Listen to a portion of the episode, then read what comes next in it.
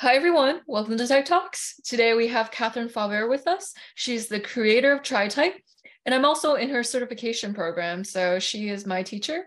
And she is also someone who has done scientific research on the Enneagram. And so I would love to interview you today on the most likely to least likely Enneagram and MBTI combinations, because you are really well versed in that and your really cool findings on that. I'm wondering about your sample size, the community you looked at, and if you could tell me a bit about that. Great. So, this research that we're referencing was conducted in 2014 and 15. So, it's two years of study, which is about what I do with most studies. And I stopped at 1200, which was a large sampling for the time, but it's not even close to compare systems like MBTI and TriType. It's kind of okay for type, but we have to first adjust for who the Enneagram community is. And one thing that I found, regardless of whether it was prior to the internet and people taking study questionnaires online or physically filling out something and sending it back to me, that it's the same common tri-type or what they think their tri-type is and what they think their MBTI is. But I have since learned, of course, that many people didn't know their correct type or how to find it. And some of what I will say, people are not going to agree with me on probably based on what you might project. But well, I'll show you a slide. I always think it's important to put things into context. And every single study comes back with the most common type is the sexual self pres for with a five wing, self identified, and that they're the 459 tri type and INFP and J were really so close that it's an X in the original way MBTI was taught. And it, it, it was everywhere. It's an international study. It didn't matter if someone was from another country or spoke another language, but English was the language. But having said that, there's a very high number of people from the US, Denmark, and the Netherlands. Why? Because they absolutely love the Enneagram. So, what I have to say there wasn't enough of were from the Asian countries. Now I have many more, but in 2014 and 15, there weren't as many people online with the Enneagram as there are now. And another thing that's changed is gender men have gone up and transgender or variables within gender has gone up to 10%, whereas it used to be at 1%. You can see just nine years ago. And the qualifier, and I'll explain more about this, is that really it isn't mostly four, five, nines. It's people who identify as a four, five, nine because they like information and data, but they're actually sixes. And what most people don't realize is that the six is the type most inclined to go in search of typologies, all typologies. They're trying to understand why they feel anxiety, why people act differently from them, why some people are confident and others aren't, who to trust, how to trust, how to make sense of people. Now, eights are that way as well, but they're not going to necessarily fill out a questionnaire or be online commenting every day. But the sixes will. Now, fives will like the information and the data. There are a lot of them, yes, but sixes win. So it really should say four, six, nine, then four, five, nine. And it's also not necessarily leading with the four. The most common lead type is six, then nine, then four or five in that order. But this is before people fully understood that there were so many important errors in the dissemination of the Enneagram that involved type six and nine. So if you consider knowing both systems, have you found that there are many more sixes than people initially identify with in both systems? Absolutely. Even with me, I type myself as a four, five, one. And so I didn't see myself as a six at all until I got typed. Like you've taught, Katherine, a lot of people who are confused and they don't know their type in MBTI. And the Enneagram, they're typically either sixes or nines. And so that's one of the dead giveaways there. I think that the Enneagram and the MBTI, there are always going to be people who mistype yes. due to self report. So I'm wondering about how you deal with mistypes in the study. It's a great question and something I've addressed from the very beginning. Because I did my first research in high school. I just happened to have a psychology teacher that assigned empathy and taught us how to do qualitative research because she was a psychology teacher. And she said, quantitative doesn't work if you're trying to discover more about people it's good if you want to prove or disprove something based on numbers. But with psychology, people can misunderstand or go with their feelings and emotions and their preconceived ideas. And she was the one who first mentioned that most people that will participate in a study are those that are sociable. She didn't know the Enneagram, and they are kind of loyal but cautious, but want to learn more and they want to participate and it's they're curious. Well they ended up being sixes and she was absolutely right. In every study it doesn't matter what the study is on if it's volunteer basis they are sixes. And there's always the issue of fear being a concern no matter what the study was it could be about hip fractures, it could be about anything. And the people that will participate in a study about it willingly and offer are more often social six than any other combination. And especially if they feel they should, then they'll have one in there. If they're just curious, they'll always identify with a seven wing or if they're introverted, they'll identify with the five wings. So it's such a great question. Now, how do I get around that?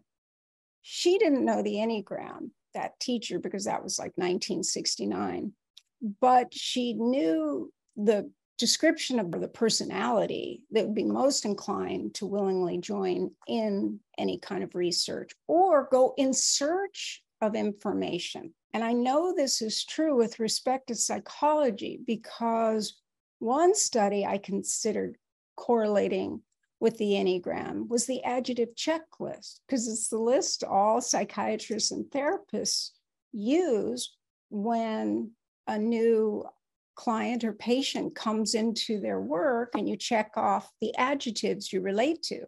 It's great for finding sixes because the words are geared towards all the adjectives of caution or aggression, depending on whether they're phobic or counterphobic or OCD, comes up immediately. But there's too many words missing for many of the Enneagram types. One reason being they don't present. They might not be a type to go to therapy. And so they're not fully represented.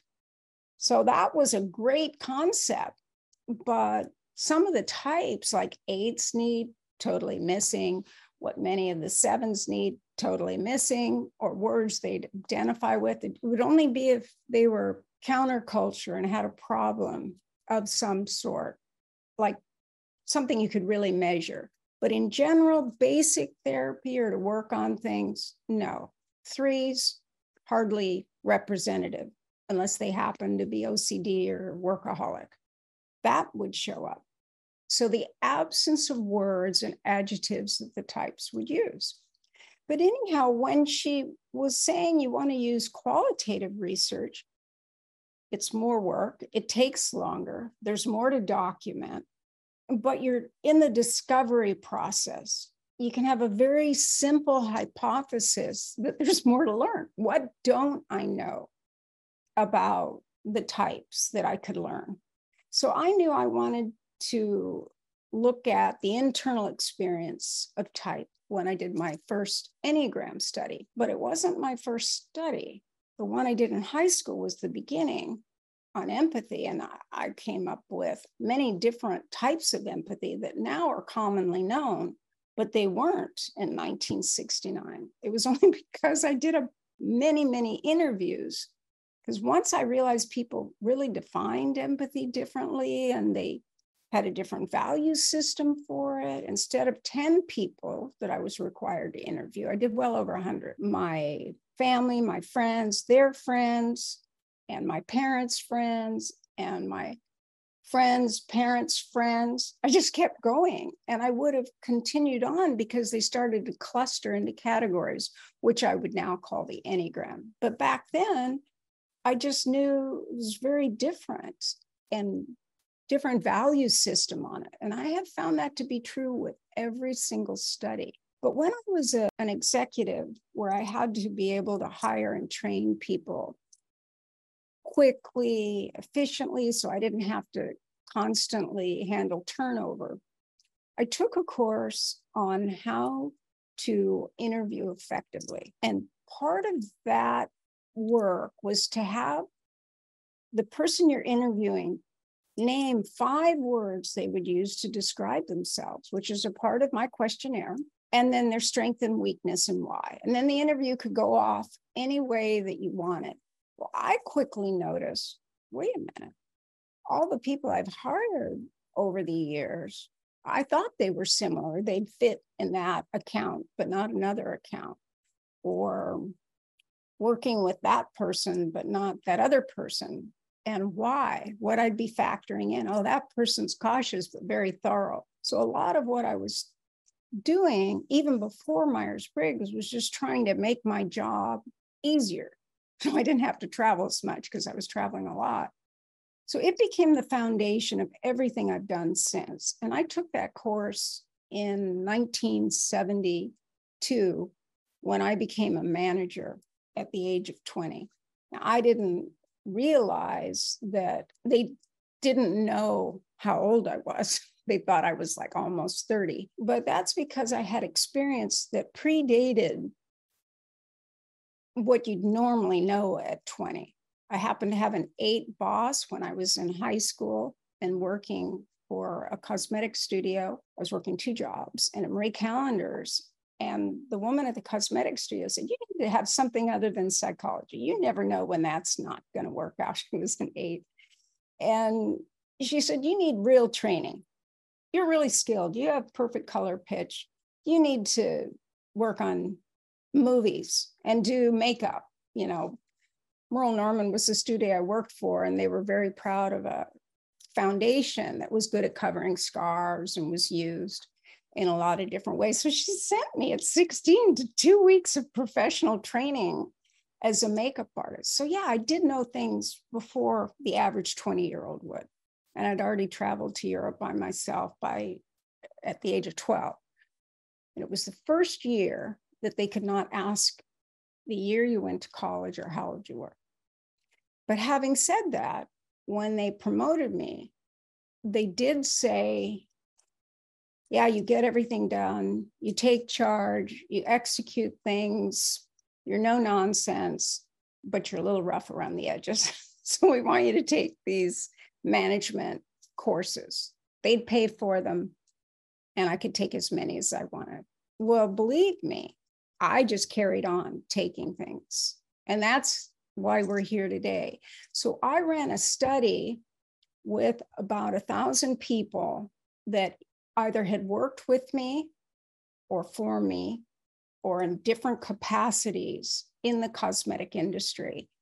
And that was so I could better understand how to determine who would be right for which job, who could be developed, what they needed to be developed in their own way. So I was really addressing a lot of what we do now with the MBTI and the Enneagram and the different functions, socionics, all the different ways of looking at personality. So, in effect, I became a personality expert because I studied everything that was available. So, self reporting. The biggest problem with self reporting is how do you know if they've self reported? Well, I build that into every test result. So, what you don't know is that any question that I asked, like in this study, there were 81 questions. So, I really appreciate everyone who went through it. Like, one question right here is what is your Myers Briggs type? And then I specified different aspects of that. But for every question, I ask, How certain are you? And people will say, Absolutely certain. But I always have a note box. And if they're absolutely certain, why would they need to give me any note? But some people would say, well, this teacher said I was that, or my friend who knew Myers Briggs said this, or I thought I was that, but I also considered that. Now, they just said they were absolutely certain when they clicked the box, because it's how certain are you? Absolutely or unsure, or totally certain. How do I say it? Yeah. Certain and uncertain. Okay, maybe not so absolute. That's more just my personality. But in that moment, they gave me the key information like that little asterisk when people take my testing instrument, the Enneagram tri-type test, where it's incongruent. So how could someone click certain and then give me all these different possibilities of uncertainty? Well, it's very consistent with six and nine, but in particular, what they put in the little message box would indicate nine more than six or six more than nine. So I've had the good fortune of always asking people if they'd be willing to do a follow up interview if I see a pattern or something that they happen to say exactly like other people from other parts of the world that don't know them. They don't know each other at all, but it's meaningful. And from there, I can do the in depth inquiry process and find out the type underneath. So I would always follow up on that. And so believe me, prior to this study, I did this with people every time I work with them as I am open to subtleties within their type, their tri-type, and their MBTI, and their stacking. Even if people are absolutely certain, they aren't as certain as they think, or there's something they didn't know that if they knew that piece of data would type in any of these systems a little differently. So then I get the trigger and I take the people who have the incongruence out of the study itself. And they go into their own classification. And that's where so much of my information has come from with respect to people about why they mistype, because those people were interviewed. And with a thousand people, almost 20% revised something that they were certain about whether it was their type, their instinct, or their tri-type or MBTI. Yeah, well, that is really fascinating. So that's a really quality way to vet people.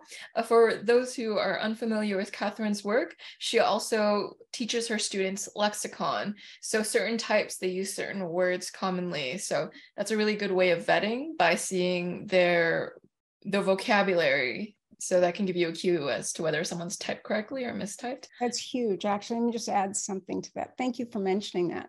So, when I asked people the five words they would use to describe themselves to a total stranger, the piece that came from that early 1970s course is the foundation of all of this. And it became unbelievably clear that there were clusters. Then I learned MBTI along the way. And then I saw some clusters that matched, but many that didn't quite. But then when I learned the Enneagram, the clusters were already there for the adjectives. And then when I realized that people were answering like three types, not just one, because of the way I gave them their idealized image and core fears, which I learned prior to the Enneagram. But I already knew the clusters and then they matched to the Enneagram types perfectly but I ranked them two, three, four, five, six, seven, eight, nine, one.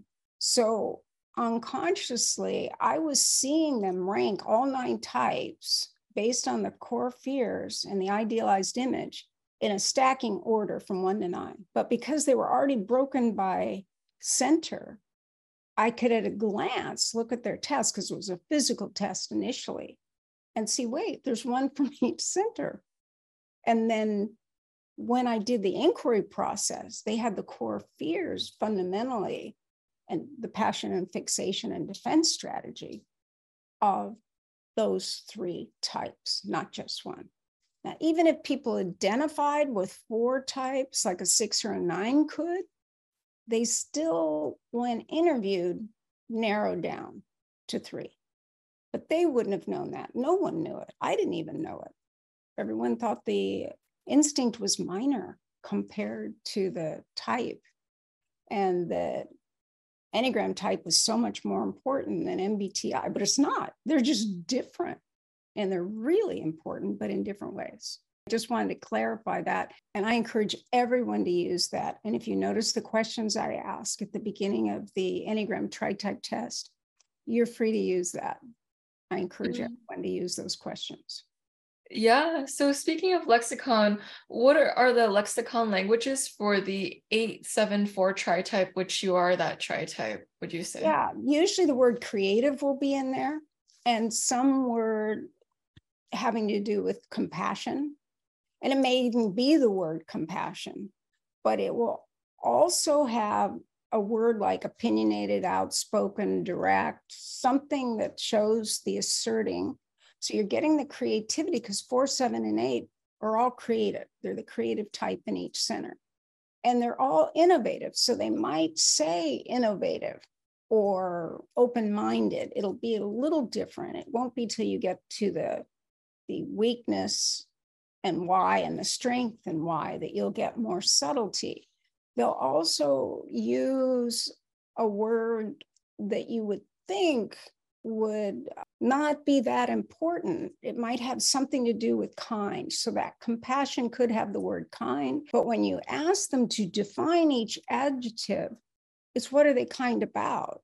And it's people treated unfairly or why would they care about that? So I always do the inquiry process as you've learned, Joyce, where you're getting around the superego, kind of fooling the superego, and then finding out what all the many egos have to say.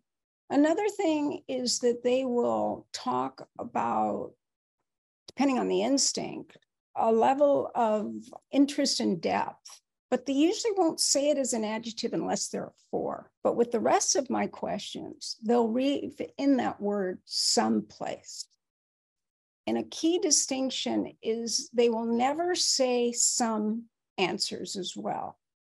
Like, for example, an eight will never say they want to be confident. They just are. It would never even occur to an eight to say, I want to be confident. But a six, even if they have eight in the tri type, might want to be more confident than they are. So, what the words that are there and not there are equally important. So, I stress you ask people's personal definition of the words because that's how you can fool the superego. It can't track where I'm going if I'm following your own words because you can't anticipate exactly what I'm going to ask because I'm basing it also on your emotions because I also know micro expressions and body language they'll say something like intellectual too. That's really awesome. And so when Katherine says the word in depth inquiry, she's referring to her typing process. So she does a verbal exchange with you where she tries to get past your super ego or your filters and get to the heart of you by bypassing your natural defenses. And certain words will emerge as she talked about just now and micro expressions so she's able to tell through physical cues someone's type as well. And so for your tri type what are the micro expressions you would typically see? Mm, it's very easy for the 478 to show disgust especially if they lead with 8 which is you know like the like you smelled something bad. It's like what you know, it's like, so it's not what, it's like, like you know, the eyes get narrow and are more direct whenever we narrow an eye, especially if we cock our head. It's when we have absolute belief in our own knowing of something, all of us. But with my tri-type, you will see that immediately. There's no problem whether you lead with four, seven, or eight, hypothesizing a number of different things, but at the same time, in a moment, have absolute certainty and then saying, but this would modify that. And that would be modified by this. So you're, I'm also an ENTP, but there's a high percentage of ENTPs and INTPs that are my tri type. INFP is also in there if they lead with four. Someone says, Oh, I'm an ISTJ, 478, it's incongruent. The defense strategy doesn't match. So something's off, either the tri type or the MBTI typing, either way. Got it. So thank you for sharing about that. And I was wondering if you could go back to the purple demographic page. Awesome. So it's very interesting how there's the likely types that will have this tri type. And then there's the unlikely MBTI types that will have this tri type too. And so I was wondering if any of these numbers looked off to you or any of the ones that were a little bit fishy. Because you know self-report can always contain some some data where you may not fully agree as the expert in this. Absolutely. And i did interview people. Now the first thing i want you to notice is that even though i had 1200 people the enneagram still dominated the people that were on my list so it went to well over 100,000 people, but they were still mostly Enneagram. And a lot of them did not know their MBTI or enough to be certain. So I just left them out. But to break it down by tri type also is a problem because if you look at 16 variables against 27 variables, suddenly you don't have as many that fit exactly. And the mistypings abound, but there were certain things that could be clarified. So remember, I took a whole group of people out that had the incongruent answers because I ask over and over again, how certain are you of everything that I'm asking? But like if you think of a one, two, five, than one are generally more introverted types, even if the individual isn't an introvert.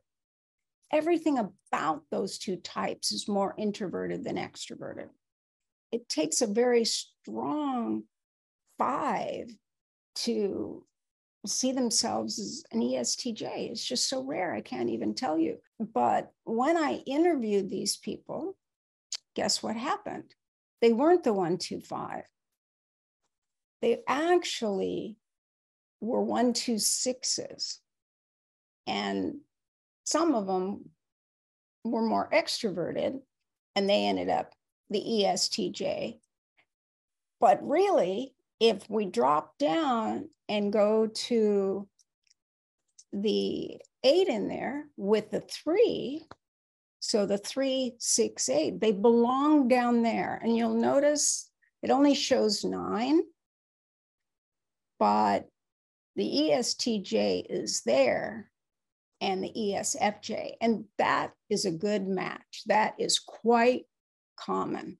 In fact, very common to have the 368, not the 125s. They had miscalculated that they were sixes. So that was adjusted. It's just incongruent. I mean, if you know one system, you, you know that the other is just too far apart. There's an exception to every rule. But when I find the exception, it's what we used to call in Myers Briggs an X, meaning the functions were too close to be strongly one or the other. So we could have one, two, fives that were X STJs. That happens. But ESTJ would be an outlier. There's no question.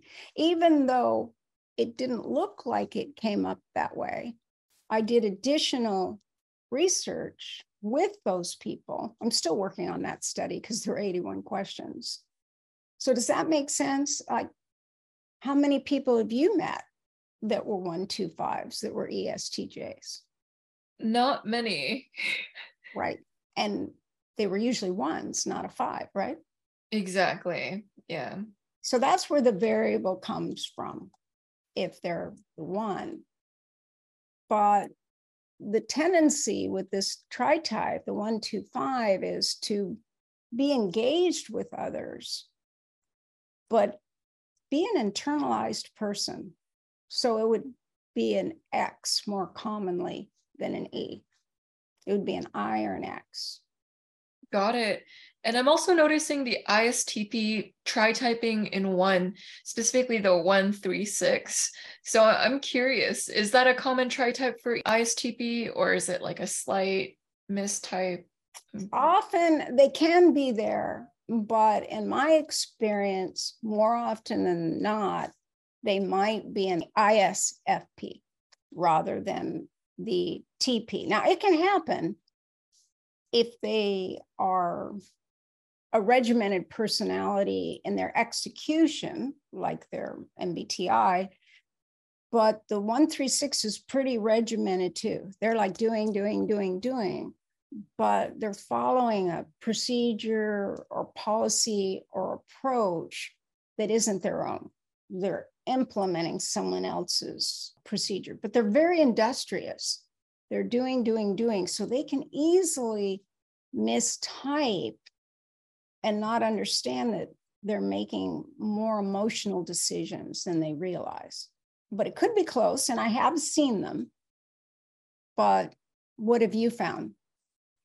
A lot of the ISTPs I know in the head center either type as seven or five themselves. They might be a six, but they don't know it. Yeah, exactly.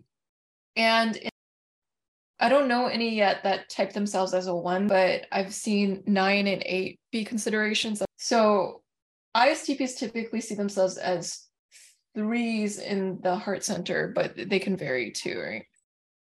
Yeah, well, especially the ISTJ would match the three in there for sure. The openness that comes with the P, I find is not as common with the 136. Yeah, see, that's where I think it's 137. That would make a lot of sense.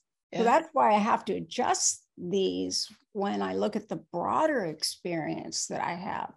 For many years, I taught both and presented my findings like we do now with the Enneagram conference. But I do it for the local Bay Area organization, correlating these two and doing panels. This and really cool. I didn't, uh, yeah. And if you consider all the people that I hired over the years in different capacities in different parts of the country, and using both systems, and I stayed in contact with many, but I also have kind of that type of memory pattern recognition. So I can remember the person at that store and this account for this interview. And I'll remember the interview when I asked those questions and working with them, many of them for years, some not as many, maybe two or more years. And even if I wasn't working with my last company in that world, in the cosmetic industry, I was with other companies. So I was working with the same accounts. So I still knew the people. So having said that, it just did not happen. And if it did, there was another factor that modified it. And that's where the instincts can come into play, where the self preserving instinct can add more of an introverted quality. The social instinct, even the most introverted social, is still looking outward at people. And the sexual is looking for that twinship or how we match. So it wasn't accounted for here. And I really think that it needs to be when you're looking at all of it together because it creates not just the, the lead type needs to be factored in because it's going to be the final CEO of the system, but the instinct is triggering the whole system.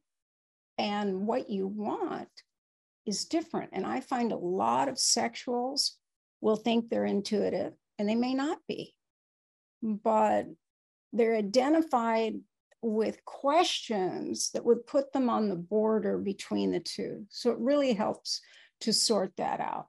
And people that are thinkers and go more objective might be caring and compassionate people, but it's as a secondary issue. Like they could have empathy, but not make their decisions based on thinking processes mm-hmm. or the other way around. They could be not empathetic and make their decisions on emotional reasoning. And so I think all of it's important. The stacking order of the instincts and the stacking order of the tri-type will influence how it plays out. So, like with the one, two, five, a five, one, two, no way are they going to say ESTJ, X at best, XSTJ. In fact, it's even more common to be confused by the two with this tri-type. They might say ESTJ, and then they might be a principal. There are many ways it can play out. But five, I just don't see it. It's, I've maybe met one person over 200,000 people that clearly was that distinction but there were many that were X, very close with yeah. introversion and extroversion. Yeah. I know many ESTJs that are one, two, six, like what you said. So very, very common. And by the way, everyone, so uncommon Enneagram and MBTI combinations do exist, but they're also trends too. So we're analyzing the trends and being geeky about that, just a, as a disclosure for everyone. Yeah, because they can be rare, like how often do we see an INTJ4? It's like I have met them. They're usually social fours. They're in the executive world, one way or another, where their T and F are close. It's not like there's a huge differential between the functions. There's an emotional reaction that isn't matched by a feeling function. It's still the thinking over the feeling. They may be emotional people, but they're not focused on the emotions of others. And they're making their decisions, even if they've emotionally reacted, still on the thinking assessments rather than the emotional. So that they do exist, is what I'm saying, but they're rare. They're rare overall. And I take my sampling from many industries not just those interested in typologies. In fact, with my first study, I had 400 people that knew the Enneagram, and I wasn't looking at the tri type then. I did ask all the questions that led me to tri type. But I took 400 people who knew their type or believed they knew their type and their instinct. And then I took 100 people who knew nothing about the Enneagram or any typology, would never want to know anything. They were in fields, they just did it because I prevailed and influenced them to do my study. Your kind of personality needs to be represented. I need you to, to do this form and then do an interview with me. Oh, come on. You know, I helped you out when you helped, you know, do this for me, do these for people with your personality. And I got 100 people to do that of all different ages because the youngest I've worked with in studies is 10, and the oldest is like 95. So it's been a full range. But a lot of industries I was in, like the Federal Reserve banking system, it's a very much a TJ kind of one nine experience, but each department was different. I ended up teaching in every division. So you had the people doing the infrastructure and the people that were heading up HR. Very, very different. And from all over the country, because if you know anything about the Federal Reserve System, nothing is put in one basket, everything's spread out over all the divisions. So you got a lot more T's in here than we normally find with the Enneagram and MBTI combined, especially as it was in 2014 and 15. Now there's a lot more MBTI people that identify with T that are moving into the Enneagram. So you've probably seen that change. Like Mm-hmm. I, I've seen that too. A lot of my demographic is female, like your community as well. And I think men are slowly becoming more interested in, uh, in MBTI and Enneagram in bigger populations too. But it's still female predominated spaces, personality theory in general. And psychology classes or places that have to do with the human element. And I think it's because of female stereotypical associations or possibly just more females are more interested in this. It's, it's always perplexed me. So I have a question for you, Katherine, and it's we talked a little bit about micro expressions earlier, and I'm wondering for the 135, if you were to look at their lexicon and facial mannerisms, how would you be able to verify that they were that tri-type? Yeah. So the 135 with the one, you're always going to notice either an eyebrow goes. I had to train. I can't make this one go up at all. I do, but I I taught my right brow to go up. But what, like anyone, if they're thinking a funny thought, can make this just move across like an inner knowing with a smirk on their face. Then you know they're just having fun. But if they have a straight mouth or pursing of the mouth and that brow goes up, it's disapproval. And even in the study of microexpressions, that brow is not considered a part of contempt. But let me tell you, absolutely, positively, it is contempt to have a straight mouth. You don't have to have just one side that goes up. I can't quite do it very well because I don't use contempt, I do disgust instead. But this brow with the straight mouth with one side even up a little more, but it kind of looks very clearly disapproving. That's what you get. Huh? Yes, that's what you're going to get with anyone that has one in the tri type. Mm-hmm. And if they lead with one, absolutely. And the pursing of the lips is the attempt of the one to stop themselves from saying something that's inappropriate. So before they know about the Enneagram or typologies, especially if they're uh, STJ, it's just going to rise and they're going to say that thing about how someone's inappropriate or it's unacceptable or inexcusable, something harsh that's intended to stop behavior that is unacceptable, that maybe to help you so you don't make that mistake again, maybe because you're violating some sort of code or policy or rule that needs to be in place, depending on the tri type. But there's this way in which the one is trying to prevent wrongdoing through wrong actions.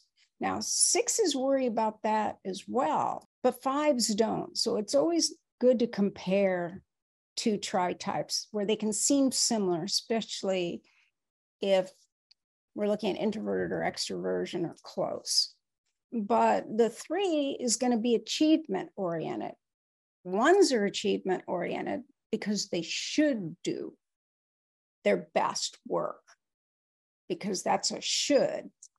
Threes in a tri type are trying to do the best work to be one of the best, if not the best. In fact, the most interesting piece of information when people that were threes said their greatest fear was being second best, I thought, how they don't even know each other. What is second best? So when I interviewed people on what it was, universally it was anything less than first place that they wanted first place, even if they didn't have the capacity to do that. Now, if they led with three, then they were going to be a taskmaster about it and try and try and try and achieve it, but be really distressed every time they missed the mark.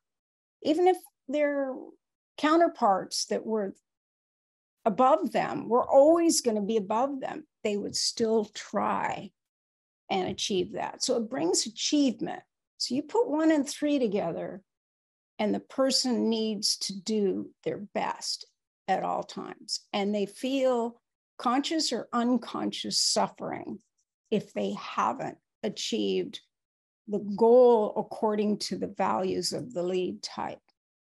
And then you just look at the head type coming in, whether it's five, six, or seven, and that modifies what they believe they need to know or learn to be the best.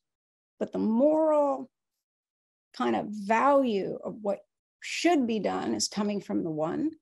And so you mm-hmm. should do your best at all times. Yeah. And not be frivolous or not follow through. Just think of all the values. And then the three, it's achievement. You have to keep improving. When you have one and three, improvement has to continue to take place or you failed. And then the five needs to have the self sufficiency to not be obligated to anyone. So they do their best, not just because they're knowledgeable and they want to gather data, but they also don't want to be beholden to anyone. And the six is trying to keep from being a target for any reason. So if they're smart, they'll do really well. And if, and they'll kind of preemptively have strategies for things they fear which is why some of them won't know there are six because they've already worked out if this happens, I'll do that. If that happens, I'll do this. And it's already just stored away. But they're spending their whole life preparing for things that can go wrong. And then the seven is wanting to bring uh, an area of interest in what they're doing. So they're very rigid too. They have to achieve and excel and be the best. And it's the only time when someone could be a seven and not realize they lead with seven because that one and three can make them more focused on achieving and doing well. And at first glance, they might identify as a three. So I think it's kind of important to look at the types within the tri type that have a particular value system. And then when you look at the MBTI, we have put values onto them, but I get that and I taught that way. But I have found that it's more how you're going to go about handling the dilemma of the Myers Briggs type. So if they happen to match like ENFP seven or six with a seven wing, they just go together. Twos, very commonly ENFP. So if you have two seven or two six, then what matters again is the center that isn't represented. But yeah. Mm. And I've seen ENFPs in all nine types. People will say, now you can't have ENFP8s. Yeah, actually, you can. They're really big then, but they're like big in their positive and in their imagination and their interpersonal dynamics. Yeah, I even have a panel with all nine ENFP Enneagram types too. Oh, excellent that verifies Katherine's hypothesis. But um, I was also wondering about how you would identify uh, two, six, nine, both in the words that they say and how they appear.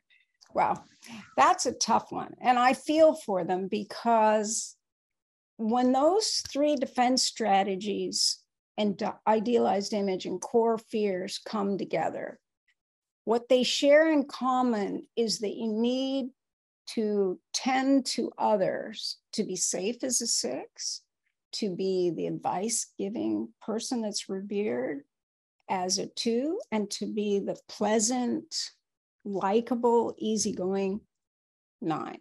Now, here's part of the problem a whole chunk of type nine and the nine helpfulness was put into type two. So, nines, if they see someone in distress, it gives them a sense of disquiet.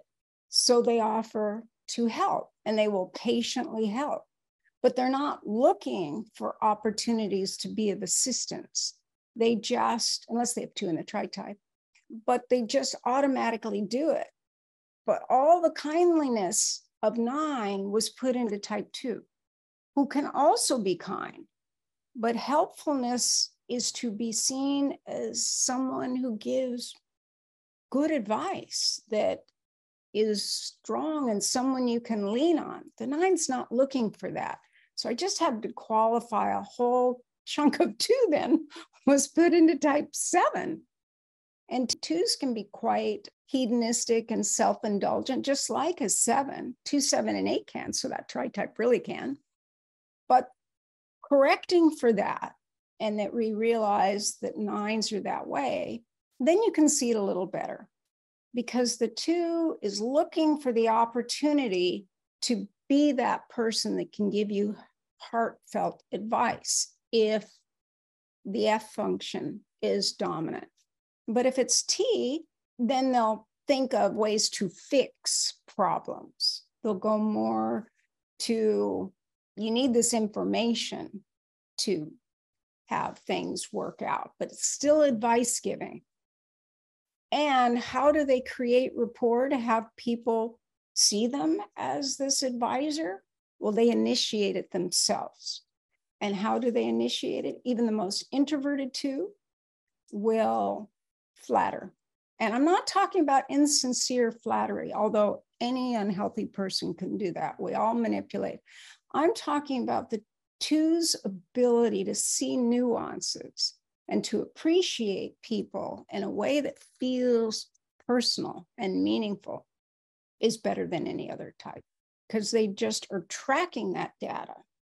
So if we notice the compliments, are the compliments like a two where they're the one who knows something about you and are telling how they appreciate you and initiating it? They might lead with two. If you're doing something with them and they're really more than nine in the lead, then they'll passively wait. And then in the right moment, they might say, Well, yeah, I defer to you because you know more about this or that or the other thing. But there's a, a moment of being passive, which the two doesn't have. The, the two is moving towards, it's coming from the heart center, initiating. The six is the opposing force, like mm, double checking. So with the six in the tri type, then there's going to be the tendency to be supportive and they will identify with two qualities.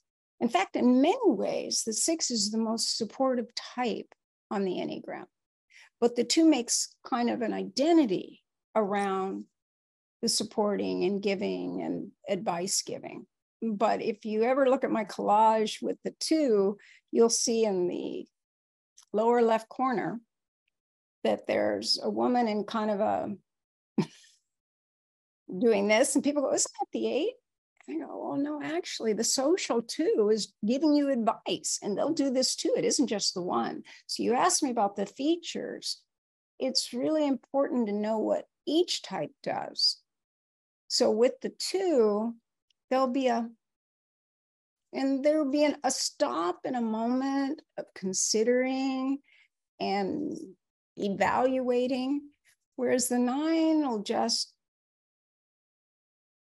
be like oh okay yeah i understand and they might even say oh yeah she did that oh but they're not actually forming a definite opinion one way or another they're aligning, merging with the person complaining, they get it.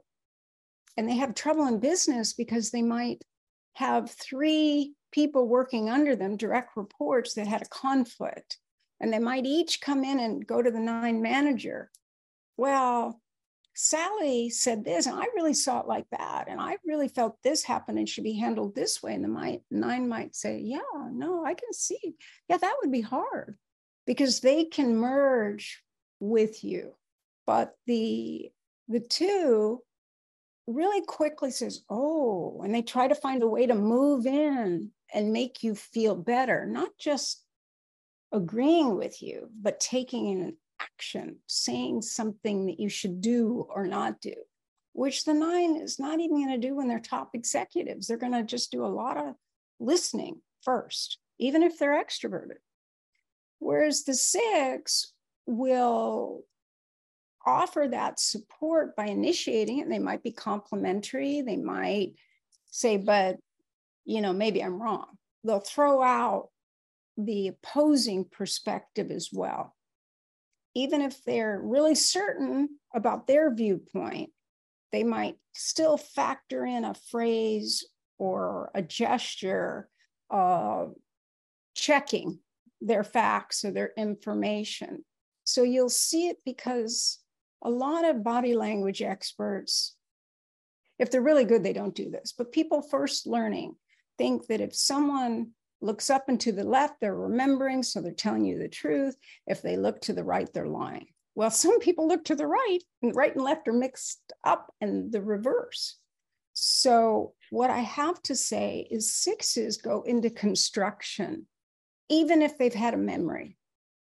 They'll go to their memory, or if they can't totally remember, they'll look to constructing something as close to the answer as possible but they don't know exactly. They'll be rifling through different things and then they'll go back to their memory and integrate it. So they can look like they're not telling the truth. Yes. And why does the six not just say? Because they don't want to say the wrong thing and get in trouble with someone. The defense strategy is organized around not being a problem, not getting in trouble with someone, not getting into a conflict that could cost you something. But they'll be very helpful. But if something went wrong and it's unclear who did it, the six will find a way to let the person in charge know it wasn't them. And that's that opposing factor. Wait, don't, I hope you don't think I did that. It's certainty, it's a desire for certainty course, an introvert will be different in how they will do this than an extrovert. But you look at are they initiating? Are they seeing something opposite, even if they're looking on two sides? They might also do this. Or it could be real tiny. I'm doing big gestures, but it might just be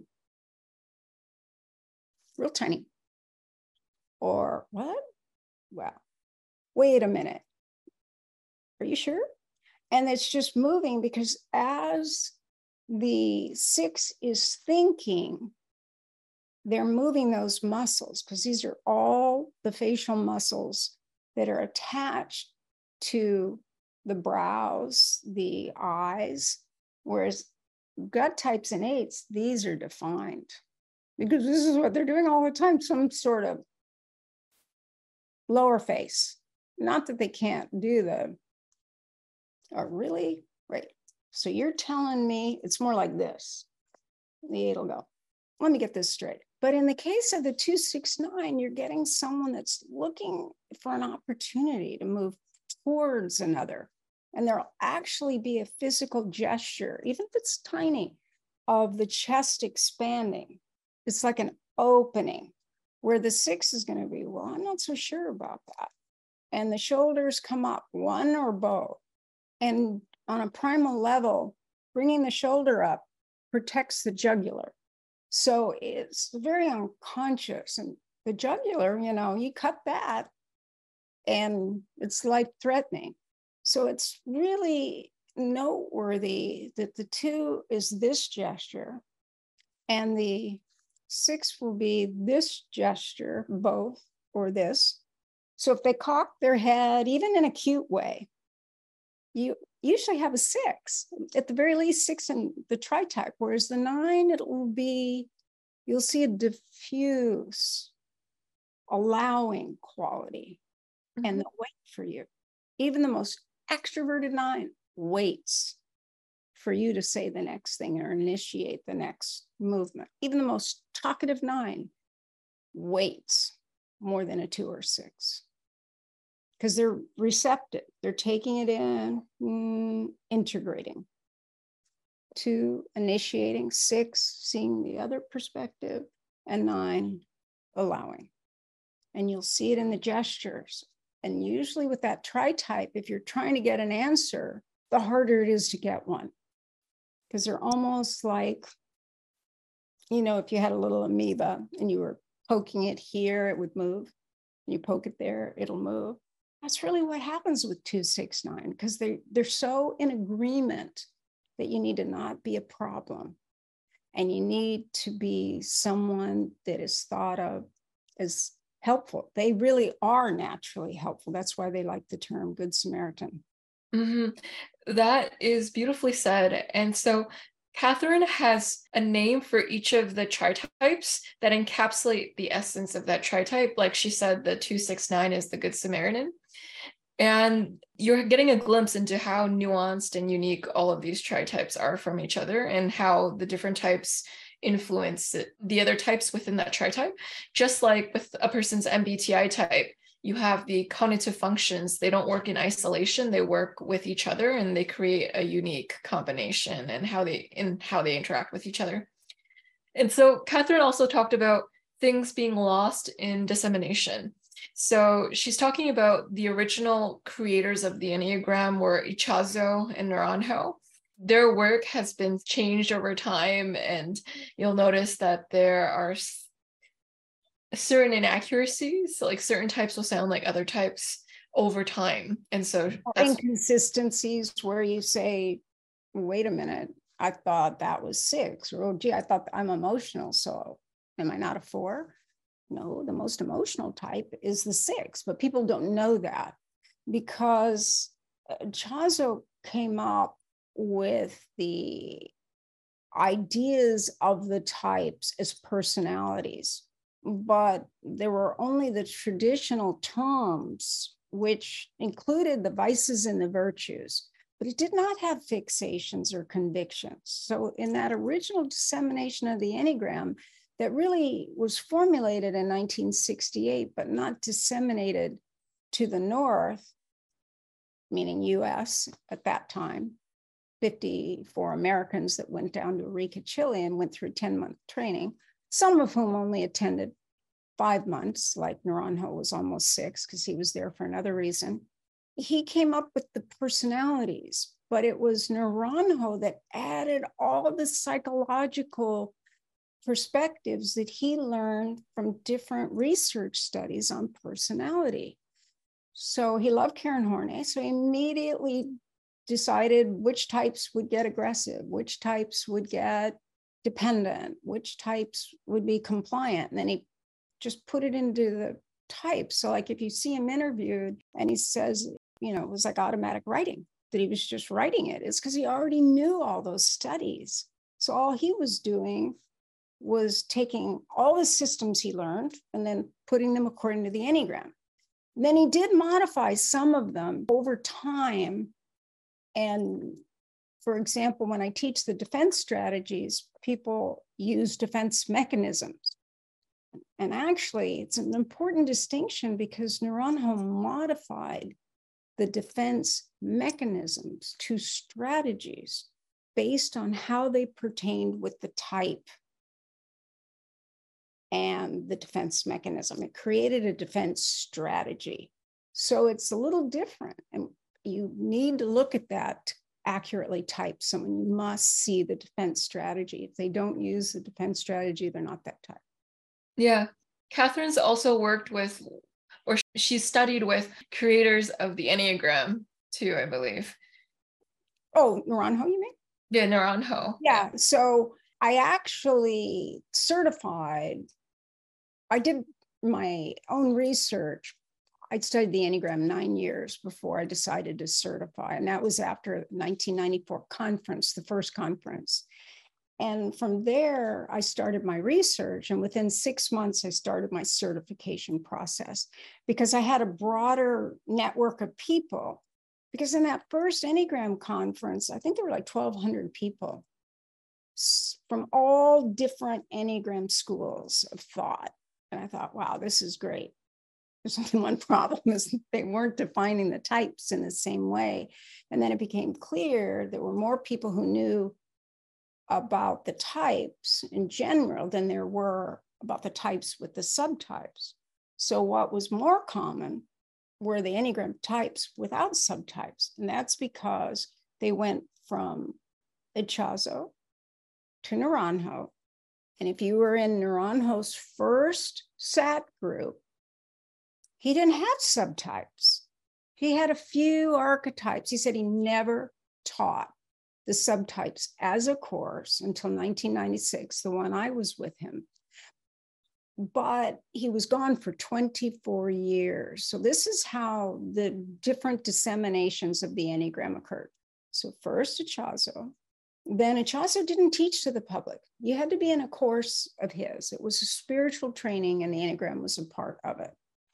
And then Naranjo studied with Ichazo, asked him to be his teacher, and then came back to Berkeley in 1971 and put together his own Seekers After Truth, studying many aspects of spirituality, but included the Enneagram, but not the subtypes. So, anyone that was in that group, which there was a uh, Jesuit from Loyola in Chicago that was there, he loved the idea of that possibility of the arrows and the lines of connection moving to one in uh, positive growth and one in unhealth or disintegration. Now, that was an idea that was considered and rejected in the same day. It was an evening, but we'll just say the same day. Because Naranjo thought, yeah, it might be easier to go with the lines rather than against them, following the law of three, the 369, and 142857, the law of seven. And of course, the whole is the circle itself. But then, as he was thinking about it, according to Naranjo, in 1996, when I told him in my research, people went to both lines of connection positively and negatively, and could they all be wrong? I didn't think so. He said, Oh, no, they weren't wrong. I was misquoted because in that same day, he realizes he was talking about the pros and cons, which he was prone to do, think of things theoretically, but not concretely make it fact until you had a lot more data. He thought, wait, if it's one in integration, one and disintegration, that's not trialectic, that's dialectic, an either or, one or the other. And he said, what was intriguing and meaningful about Ichazo's work is it was trialectic, patterns of three. And so he said, no, it doesn't work. You do both.